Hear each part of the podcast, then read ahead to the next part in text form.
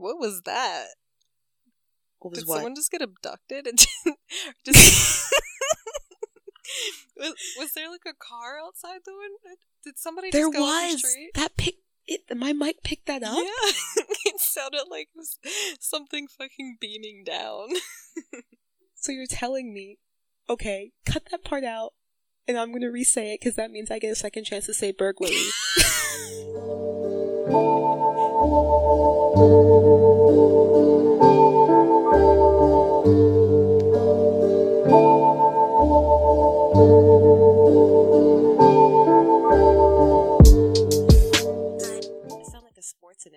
Hello, listeners. Is anyone alive out there?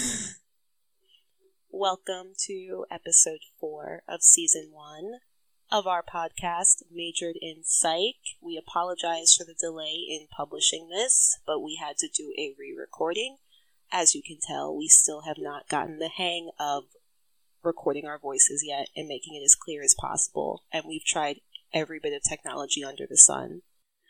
This is how I know God isn't real because no matter how hard I try, nothing wants to work. but whatever. We really out here struggling. Yeah. Um. So today, again, since this is cognitive calamities, we have two more cases for you that are psychology related, or in my case, kind of just psychology adjacent. but it's still in that category. Um, before we get started, we wanted to do our usual plug. If you um, can spare a couple bucks to consider donating to charities for Flint and sorry for Flint and Puerto Rico. Um, there's a link on our website majoredinsike.com. If you just scroll down a little bit, there's um, a link that'll take you to where you can pick which charity you'd like to donate to. And of course, um, Puerto Rico relief efforts are especially important because hurricane season is right around the corner. Um, global warming is real. Our weather is getting worse. So who knows what kind of plights the U.S. is going to get. Taylor's allergies are getting worse. Yes, there's pollen everywhere. Like everywhere, guys. I cannot stress how debilitating this season has been. And I thought it was over, but apparently there was like a two, three week period of like rest, and now a whole new set of flowers and grass are blooming. So I have to live through this. I feel like spring's not going to end till like the end of July. I shouldn't be laughing, but that's just so ridiculous. It's terrible. I'm actually going to see my doctor next week. So everyone pray for me. um also for anybody out there with a uterus, we just want to send some love. We've been having we know this week has been or past couple weeks actually has just been very exhausting. So we just want to send some positive vibes your way and hope you're doing okay. Hashtag my body, my choice. That's it. Like, there's no argument to Fucking this. tweet. Um, yeah, so I think it's my turn to go first. Tis. Tis. Okay. Because we're in the 18th century. it was my turn. Okay. Um, so for my case this week, I'm sort of piggybacking off of two subjects that I covered before. So this is going to be a little mix of Folie à Deux, um, and it's also reminiscent of episode three's ending. Um, the case of Michael Solorzano, who pleaded insanity in the murder of his wife. So I'm going to be doing kind of a more in-depth uh what is it called? Analysis. Sure. I'm going to be doing a more in-depth uh analysis of in the insanity defense and I'm going to be talking about a female perpetrator actually this time. Um so for the actual history of what an insanity defense is. I got most of that from Wikipedia. Um, but for the case that I'm going to cover, I pulled from Murderpedia, the Washington Post, and CBS News articles. this is a somewhat recent case, and it also pulls from our home state, so that's always fun. What's it called? Murderland? Close enough. oh my god. Alright, so exemption from full criminal punishment. Um, so rules and regulations around that dates all the way back to the Code of Hammurabi, which I vaguely remember discussing in like fifth grade, but still don't have a clue what the fuck it is. But um, I, I'm sorry. It's familiar, right? Social studies. Yeah, it was. I think it was a lesson on um, the land that was called Mesopotamia. Yeah, I was about to I say. probably butchered that. And he was the guy who was known for like doing an eye for an eye in terms of punishment. Oh yeah. So like if you did something, that exact thing that you did would have to be bestowed onto you. I don't know why I remember that fact from seventh grade, but Yes, uh, I was about to say it's a uh, Babylonian code of law from ancient Mesopotamia. Seventh grade Taylor pulling through. Ooh, we don't talk about seventh grade Taylor. Ha! Okay, never mind. I was gonna call you out, but I'm not gonna. Um, Can't believe you put me on blast. uh, so further laws over time include the M'Naghten Rule, the Durham Rule, the 1953. This is a mouthful. The 1953 British Royal Commission on Capital Punishment Report, the Alley Rule, which is kind of um, the most recent, like what we go off now for the most part, which is the American Legal Institute Model Penal Code. And what all of these rules have in common is um, a lacking of mens rea, which uh, translate to guilty mind. In NGRI, or not guilty by reason of insanity, these defenses are pleas used by defendants who claim that they are not criminally responsible for their crimes. So here, the burden of proof is placed on the defendant or the defendant's team, I guess, that they of their mental incompetence. So they need it's their job to prove that they were they weren't all there in the commission of this crime. So, as popularized and sensationalized as insanity pleas kind of are in like crime shows and just media in general, in reality, in the US, people only claim insanity about 0.8% of the time. So, less than 1% of the time do people actually claim insanity.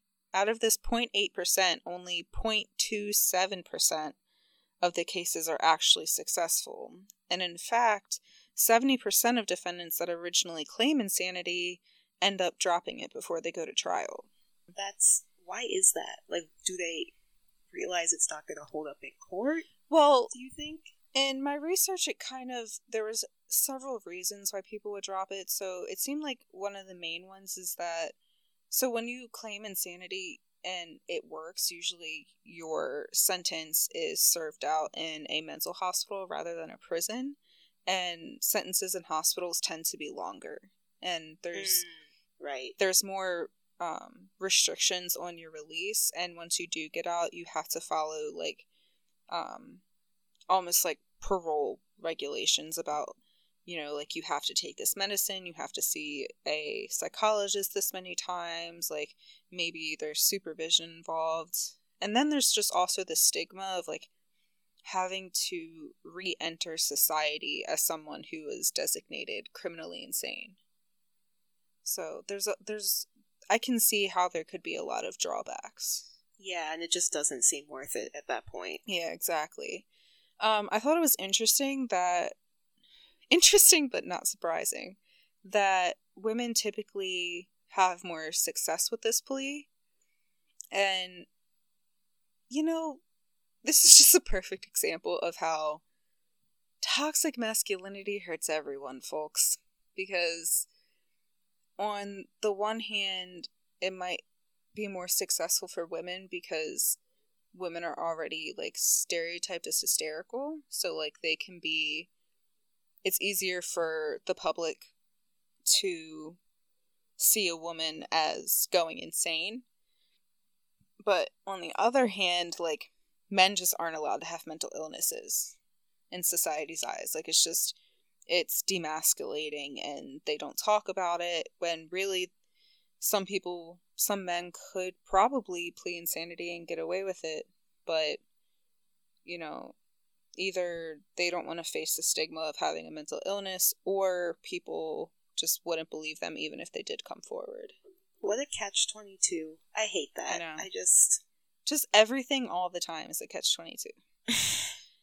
um so it's important to distinguish that this is not the same as a crime of passion or temporary insanity. At least in today's standards, that wasn't always the case. Um, but in the case of NGRIs, the psych- psychiatric disease needs to be episodic or persistent, not from provocation. So, uh, some famous people who claimed insanity include some of the the big ins, some of the you know really high profile serial killers like Ed Gein, John Wayne Gacy, Jeffrey Dahmer.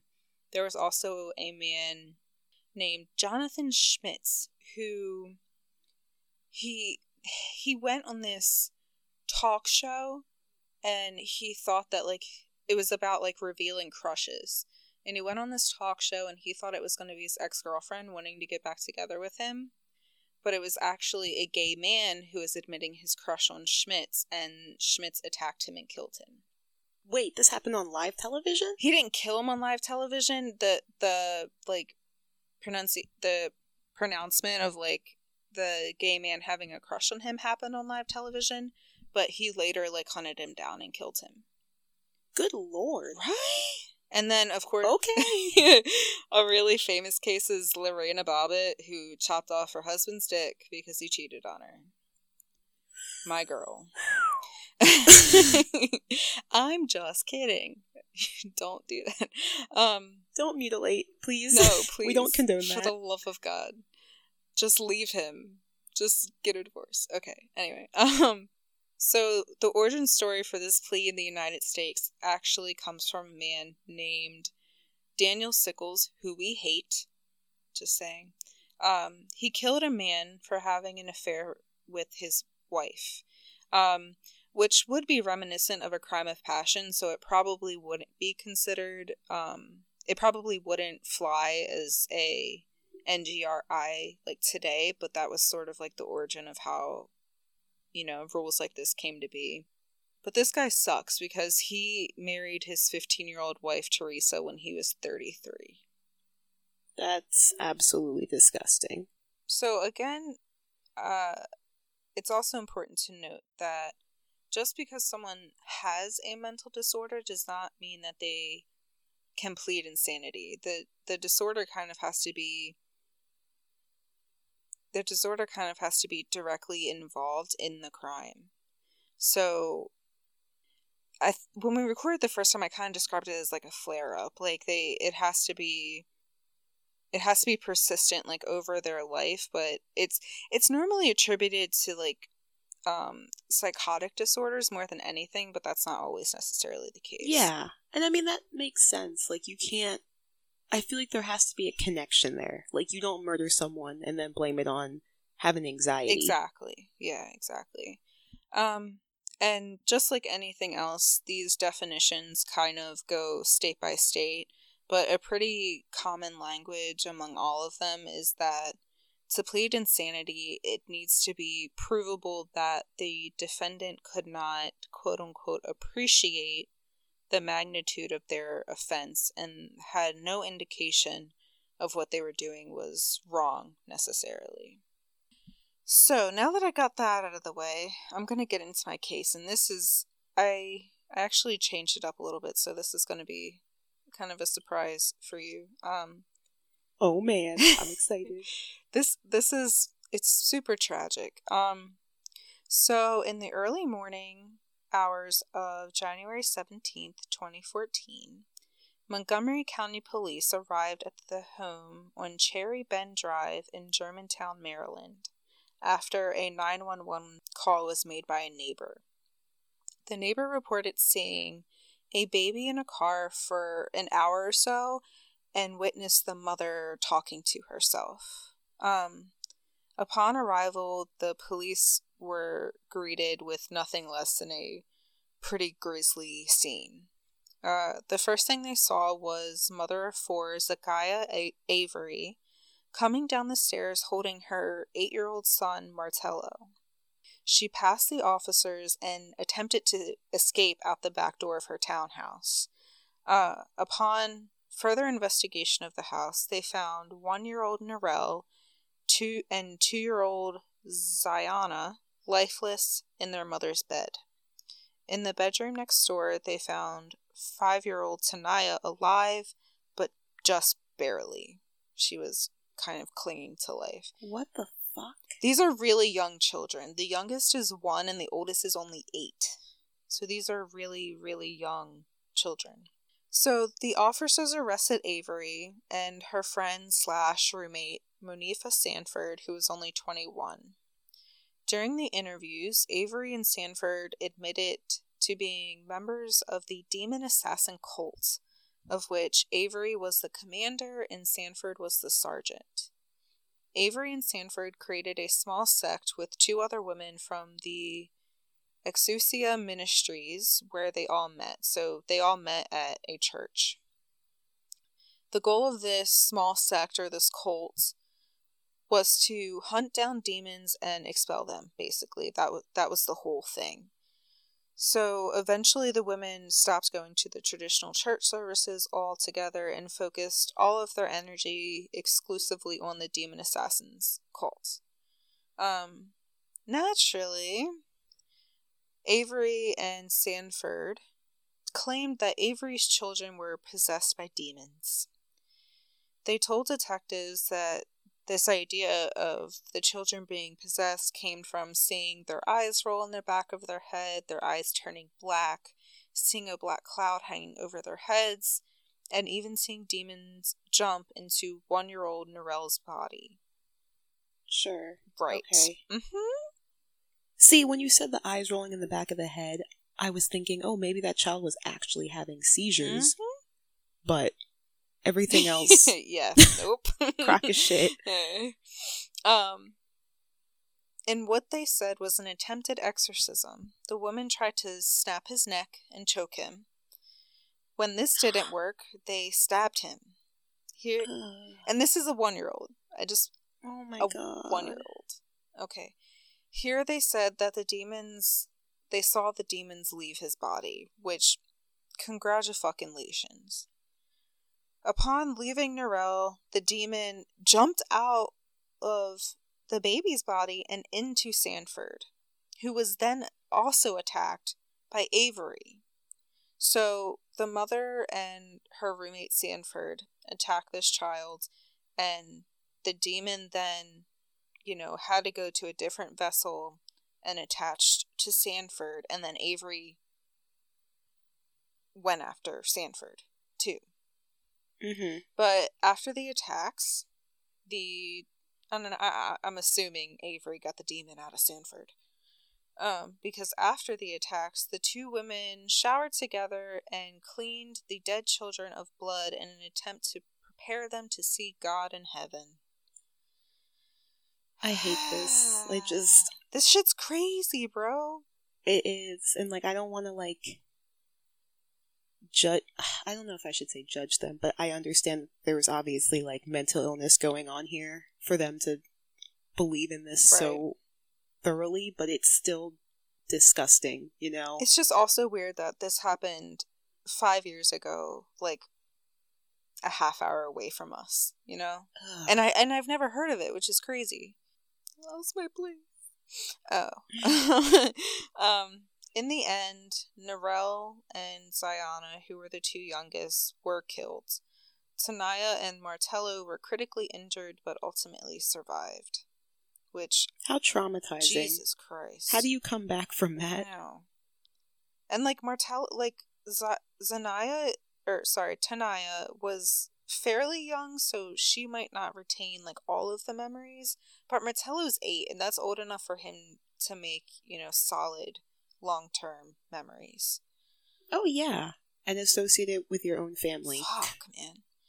So, upon their arrest and indictments, Judge Gary Everngam, I hope, um, ordered psychiatric evaluations for both Avery and Sanford. Both had had mental illness issues in the past. Um, Avery had been committed to a hospital um, in not so recent past, but not too long, a few years pretty much before the murders occurred. And Sanford had attempted suicide twice. Originally, Sanford was deemed criminally insane, but Avery was not given the same ruling right off the bat. Um, many were suspicious because of her attempted escape, and um, the officers said, We believe that sh- she knew what she did was wrong. However, neither woman appeared to be outwardly remorseful for what they did. So their justification was, you know, if she was truly insane and she thought what she was doing was morally correct, why did she try to run? Mm-hmm. But her defense attorney defended her, saying the only way to hun- understand her actions in this case is to factor in her mental illness, her delusional belief that her children were being possessed by demons. She clearly, at the time, thought that this was the proper and moral thing to do. Which is, I, I can see that. I can see his justification. I can't see her excuse, but I, I can see how he would say that Spin it. Right. To, yeah. Um, eventually, though, they both pled not guilty by reason of insanity, and, you know, as always, nobody, you know, family or friends, anyone surrounding the two had seen this coming. Um, I saw something where Avery's cousin was, you know, just, excuse me, Avery's cousin was just so sad because she said, you know, my cousin like loved her kids and we we just couldn't believe that she would do something like this which is that something like that always comes out of cases like this Mm-hmm. um so the circuit court judge who presided over the bench trial i think his name was mcgann um to determine if avery was criminally insane he said her mission and plan were quite convoluted disjointed and elaborate I find her statements inconsistent with a rational brain. The inescapable conclusion I draw is that she believed she was providing for her children's salvation. What rational, normal thinking human being could possibly conclude that their children would be better off dead than alive? Again, pretty good, fair point. He also attributed Avery uh, quitting her psychiatric medication shortly before because she thought that God had cured her of her illness. So, only weeks before the murders, she had stopped taking her psych medications. And the reason she stopped taking it was because she had, like, another psychotic break, Yeah, she which is weird. so evidently whatever she was taking wasn't um covering all the bases of what she was going through. Additionally, Avery's defense attorney cited a shared diary between the women, Avery and Sanford, where they documented relationships they had with spirits. The diary included love notes, dark information of the impending apocalypse, and a grocery list for the demon assassin's dinner party. Wait, Uh-huh. say that again? That last one? a grocery list for a demon's assassin dinner party. Did they refer to themselves as the demon assassins? Like they were the so they were planning ahead for They were they were planning a Oops. party. They they had a grocery list for a party. Yep. that is so thorough. And it's only four people, but whatever. Um, the diary Hmm. the diary also included assertions that the president and the first lady, who was Obama and uh, Michelle at the time, were shapeshifters, and that the Pope was the devil's messenger. I mean, the shapeshifter thing is like, well, first of all, Obama and Michelle have probably heard it all at this point. Yeah, they're so you know, they're in the Illuminati. let's just keep villainizing them. But there's actually a conspiracy out there that like people in politics are lizard people. Not even Like, that's a thing. just like like celebrities with a lot of power, pretty much. Jesus, It's the Illuminati. That's like I sound like fucking Ryan. Okay. so, in the end, the judge found that neither Avery nor Sanford were criminally responsible. They said that Avery demonstrated symptoms of bipolar disorder with psyche- psychotic attributes as well as borderline personality disorder. Uh, both were sentenced to time in a psychiatric hospital. Um, Sanford took a plea deal. They didn't go too much into her side because, you know, like Avery was the mother, so I guess like media coverage focused um, more strongly on her. In the case of Avery, Judge McGann said that she would only be released if they believe she would never harm anyone again and stayed on a trick medication routine. However, he didn't see this ever happening due to her past of quitting drugs without medical direction. So he doesn't think that Avery is ever going to get out. Yeah, and that's like a risk you don't want to take considering what she's done. Yeah. Like, ugh. Yeah, so that's sad. well, that was it. My incredibly depressing case. Oh. I'm so sorry. that is a really that was a good case though. I mean the last mm-hmm. one was like interesting too, obviously, but this one was just like super more gruesome. I feel like the the so the the episode we didn't release, I talked about um Mary Winkler, and I feel like with that case, it was it was way more gray. Like it was very much like you kind of have to make your own determine determination if you think this woman, you know, was quote unquote insane or not. Um, but with this, it's it's it's pretty clear that her their crimes were a result of, you know, tragic mental illness that wasn't being treated, and the children just ended up paying the price. And they're paying their price too. I mean, like psychiatric hospitals are no picnic, so that's so sad. Yeah. Just innocent children who got caught up in that. It's one thing I feel like to have a psychotic break and like do something to yourself or even to like another adult. Not that that makes it any better, but when like a child gets involved right.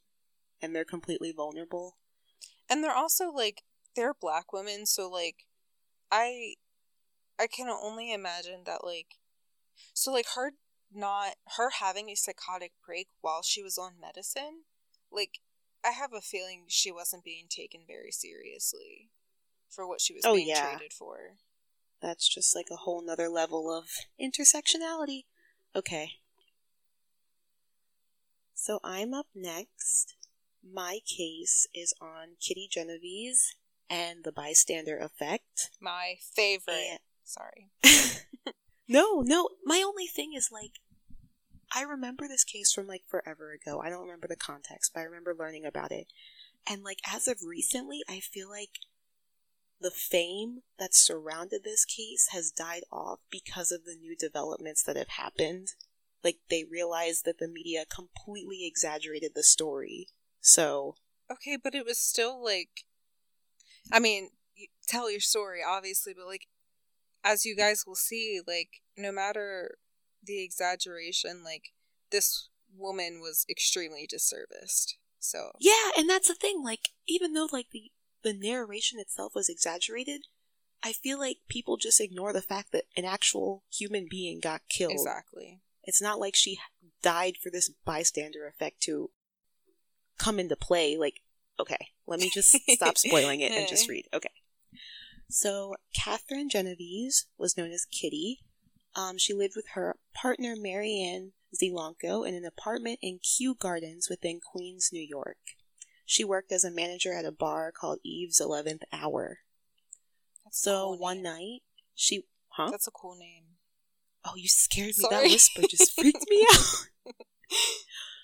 out. um, so one night she was coming home from obviously a late shift. She worked at a bar on March March thirteenth, nineteen sixty four. Um, her attacker had been said to have first spotted her while she was waiting for a traffic light to change, implying that he had possibly been following her home. But the reports kind of differ whether he stumbled upon her before or after this. Genovese was reported to only have noticed him after she had gotten out of her car and she had saw a man in the corner area of the parking lot by her apartment building. At this point, she was only about a hundred feet away, so she continued walking, not thinking anything of it. But this man blindsided her while wielding a knife, a hunter's knife to be exact, and began to stab her repeatedly. The first screams from her were believed to be heard around 3:20 a.m. This shit gives me the heebie-jeebies. It's terrifying, and you know what? It's not like anything's changed because Nope. women are still terrified to walk home alone and in the dark. Like this woman was just walking to her house. She's done it millions of times before. You know, people want to say that like the media makes us more scared of stuff, but if anything, I think generationally, like over the you know the past like few decades, if anything, like it's hidden shit that we're supposed to be scared of. Like I feel like Mhm. I don't know if it's just because like we're desensitized or or what, but I feel like this stuff happens like so often. And it's not always like something extreme like this, but even getting catcalled or having like a random stranger stare at you, those little things still validate fear. So several neighbors had reported to hear her cries, but they would later testify that they didn't distinguish them as sounds of distress. And I mentioned this before. Even if you have never heard someone screaming bloody murder, you can't tell me if it's three in the morning and you hear someone screaming, you're not just going to turn over and go back to sleep. No. Like, that doesn't compute. I feel like there's some instinctual level of knowing what sounds of distress sound like. It's just Exactly. you don't feel like being a part of it is what it is. Allegedly, um, a neighbor did intervene and called out his window, saying something along the lines of, hey, leave her alone. But I will repeat myself. This man did nothing further to help her, even though he literally acknowledged that this woman was in danger Christ. so much that he w- said something to the attacker, but he didn't think to like check in on her later. I don't know. Mm. I don't know. I just like I'm reading this the second time and I'm still like bewildered. Like this could have been prevented. Right. I truly think that someone could have intervened or at least she would not have been killed. If you see Um, something, say something. That's on every subway I've ever ridden Take and in every airport. if you see some. And I don't. I'm not talking about a bomb. Doesn't have to be that. no. If you see somebody being harassed, like fucking say something. Holy shit. So after the neighbor had um, yelled at the attacker, the attacker did get scared away, so he fled.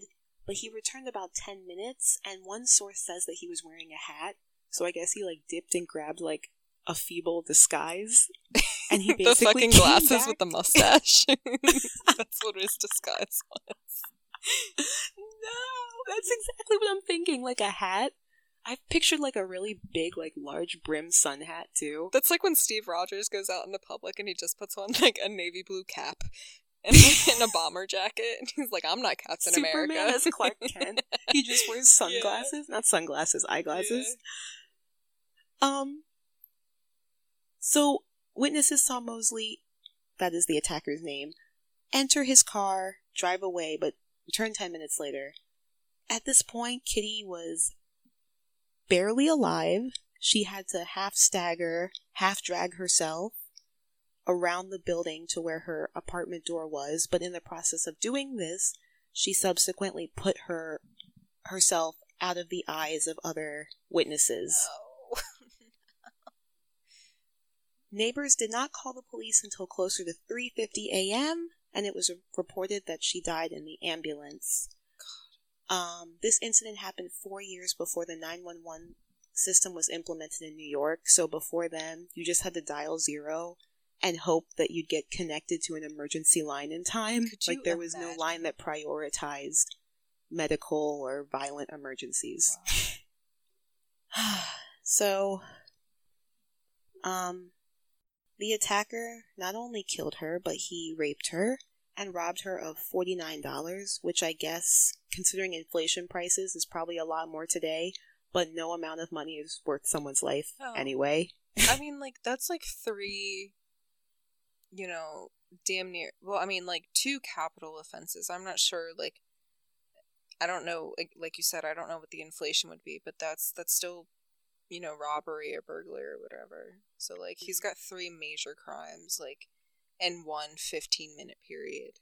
It's crazy. It's just it was senseless. Um, and then the police didn't exactly do Kitty justice in finding her murderer. They brought her girlfriend in for questioning. The interrogation lasted six hours, and the police primarily focused on the girl's relationship. What? Because they were in a homosexual relationship. Apparently, that was obviously a bias that they had. They thought that Marianne was somehow connected to the murders. What the hell does who you have sex with have to do with you being murdered?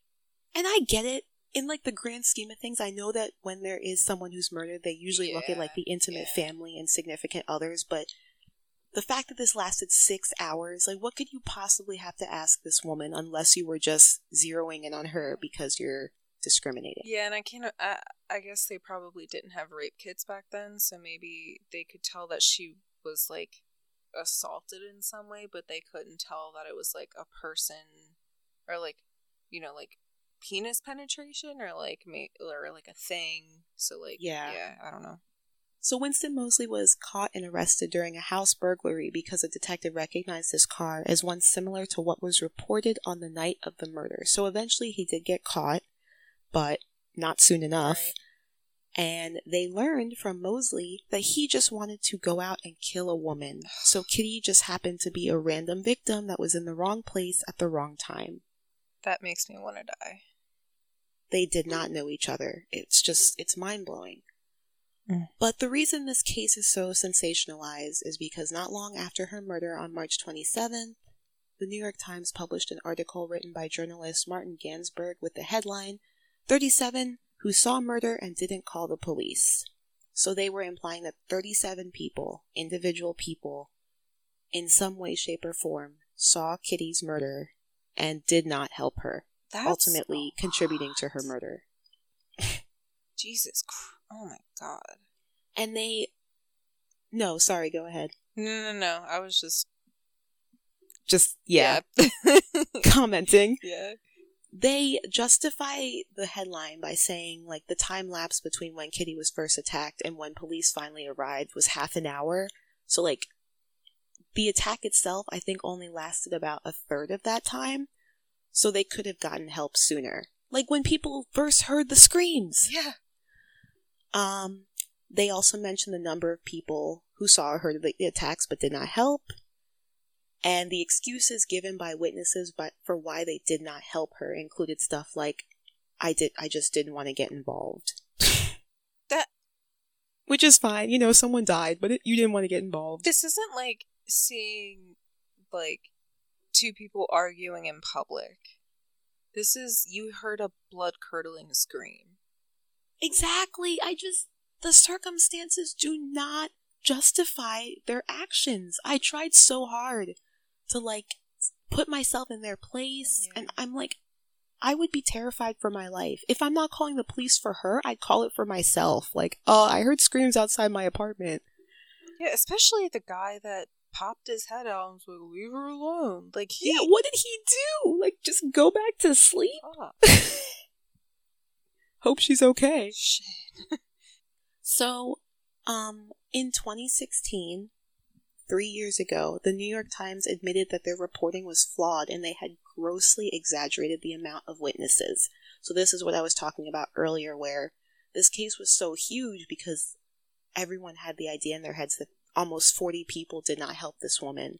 But the New York Times did admit only recently that they kind of played on the just the concept of people not intervening and made up this wildly large number. However, I was unable to find like the exact number of witnesses that they interviewed, and I feel like un- unless they were able to get a hold of like every single person in the vicinity, the number probably differs depending on the source. Like who knows who heard it and just like didn't go to police about it. Yeah, like who's gonna come forward and be like, like after you find out that this girl was raped and murdered, who's like gonna come forward and be like, oh, I I saw something, but I I didn't do anything about it. Like nobody's gonna want to admit to that after the fact. Exactly. So this um, instance, rest in peace, Kitty, led to the bystander effect, also known as Genovese syndrome. It was a term created by social psychologists that refers to the phenomenon of the presence of others discouraging an individual from intervening in an emergency situation. So it's like this group mentality that someone else is going to step forward so you don't have to. But with, with everyone thinking that way, no one actually intervenes. So it's totally counterproductive. The psychology of groups and like like social psychology is just fascinating. Like it's it, it's really like a like a um oh my god, what is that word? Uh it's like a testament to empathy because like if you're in a group setting and like you all kind of like have the same feeling about the situation and like you're like oh this person's gonna do it. No this person's gonna do it. I don't have to do it. This person's gonna do it. And it's like you're all in this immediate area and like none of you's doing anything. It's so strange. It's yeah. And then like ultimately no one ends up taking the initiative which is so like it's frustrating but i know i've been in situations oh, yeah. where i've probably thought the same so i can't even or like especially like as a woman it's hard to interfere in those kinds of situations because it's like I don't want my life to be in danger now. Right. And that's something you have to take into consideration. You don't know how like the person is going to react toward you. Yeah. Um these same psychologists as they were studying this phenomenon more and more, they um realize that the more bystanders, obviously, the less likely it is that one of them is going to help. So, on the opposite end of that, if you're the only one witnessing some something going on, you probably automatically feel responsible to step in. You you don't have anyone to like shift the responsibility on. Right. There's like instances of stuff happening and really. Oh, I gotta see. oh my goodness! Excuse me there's instances of stuff happening in like really crowded cities and people are you know so busy going on about their day like in a crowded like street that they're not even paying attention to another person let alone you know intervening in a conflict i feel like the city of new york is a perfect example yeah. of that like when people try to do like those social experiments you will see like people just walk on by because that's just the mentality in New York. Yeah. It's busy, everyone's on their phones, everyone's going to work. Like you rarely ever see people stop because that's just the mindset. I'm not saying it's a good thing. Maybe that's just like all urban settings. I wouldn't know because I've never lived in a city, but there's greater like individualism, like an mm-hmm. individualist mm-hmm. attitude in because like as somebody that did grow up in a city like you kind of learn to keep to yourself to like protect yourself. So like I can kind of see where that comes from, but it's just like yeah, like you like you brought up before, like what would you do? The show is just like a perfect example of this. Yes, and that is something that branches off of both Kitty and the bystander effect is the show um, on ABC called What Would You Do, in which they put scripted actors in situations such as um, a spouse abusing his or her significant other, and they do this in a public area, and they have hidden cameras that capture how complete strangers react to this happening. Some people step in, other people replicate the bystander effect to a T, and they're kind they'll like look over and they acknowledge something's wrong, but they don't really directly put themselves into what's happening. Yeah. Um, it's uh, I really want to watch this show. I haven't even watched it when I looked it up, but I remember Oh, I love it. The one that stands out to me the most is when they had a boyfriend, quote unquote, abusing his girlfriend. And then they switched the roles and had the girlfriend being abusive mm. to the mm. boyfriend. And so many more people stepped in when it was a guy attacking a girl rather than the girl attacking a guy. And I'm pretty sure they interviewed some people after, and a lot of people were like, "Oh, well, he can defend himself." No. Like total disgusting double standard. How about nobody hits anybody? abusive relationships towards males. It was bad. that's like that's just it's so disgusting and it's it's so like it's almost like violence from woman women like against men was like romanticized for a long time like I, I, yeah it's also like comedic in some yeah. instances like people find it funny if like a girlfriend like threatens to like kill her boyfriend the dramatic slap, or, slap across the face like when they get into an argument or like when she's really upset and she starts like punching him and trying to push him away and shit like like that shit's not romantic. Like stop fucking and just hitting people.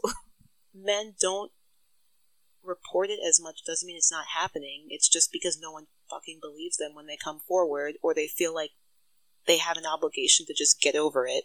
And that kind of like goes back to my case too with like insanity defenses like you need to believe people when they say you know, something's not right. Like, I don't feel okay mentally, like, regardless of gender. Like, it, it should not be a gendered, mental illness should not be a gendered issue. Absolutely not. And once someone comes forward and they're, like, put down, they're probably never going to come forward again. They will just continue to gaslight themselves. I, like, I'm going to do, like, a really condensed version of this story, but, like, um, I went to the counseling center once in my four Ooh. years of undergrad, and I don't even particularly remember what brought me there, but I saw a male psychologist or intern psychologist, which I will I, will never do again, um, who completely derailed the conversation and tried to put words in my mouth, try to make me say things that I didn't mean. And like, it's one of those cases where like, it's almost like false confessions, almost, where like they, in situations like that, you just say what you know they want you to hear so the session can be over and you can leave. And then like I never went back. Like you Yeah, cuz it's not worth putting up a fight at that point. If no one's listening to you, you just you you kind of resign yourself to the fact that this is a lost cause. Yeah, that's that's ridiculous. Speak up, hold your ground. yeah, that is um essentially all I have as well. All right, guys, that's all we have for you this week. I hope you liked it. Thank you for listening. Um, I'm sure our outro is going to give you the, the usual spiel, but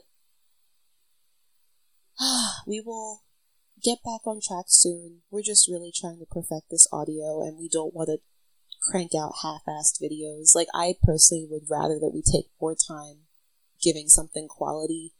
So if this happens again, of course, you can check our social media. We'll be updating it to let you guys know. Um, take care of yourselves. Donate if you can. Me and Taylor are going to a mac and cheese festival this weekend, so we're gonna be MIA. Wait, I'm so I'm excited, so fucking y'all. excited. Holy should. All right, bye, guys. Have a great day. Night. Whatever time of day it is.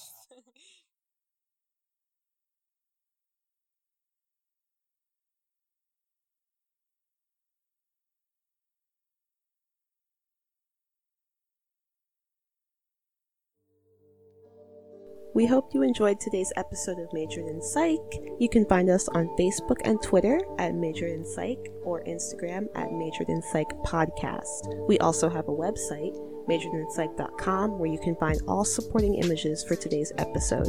Music is by Ryan Little. You can find him at I am Ryan Little on Twitter. Please leave us a five star rating and a review on iTunes if you enjoyed our episode today, and we will see you next week. Bye bye.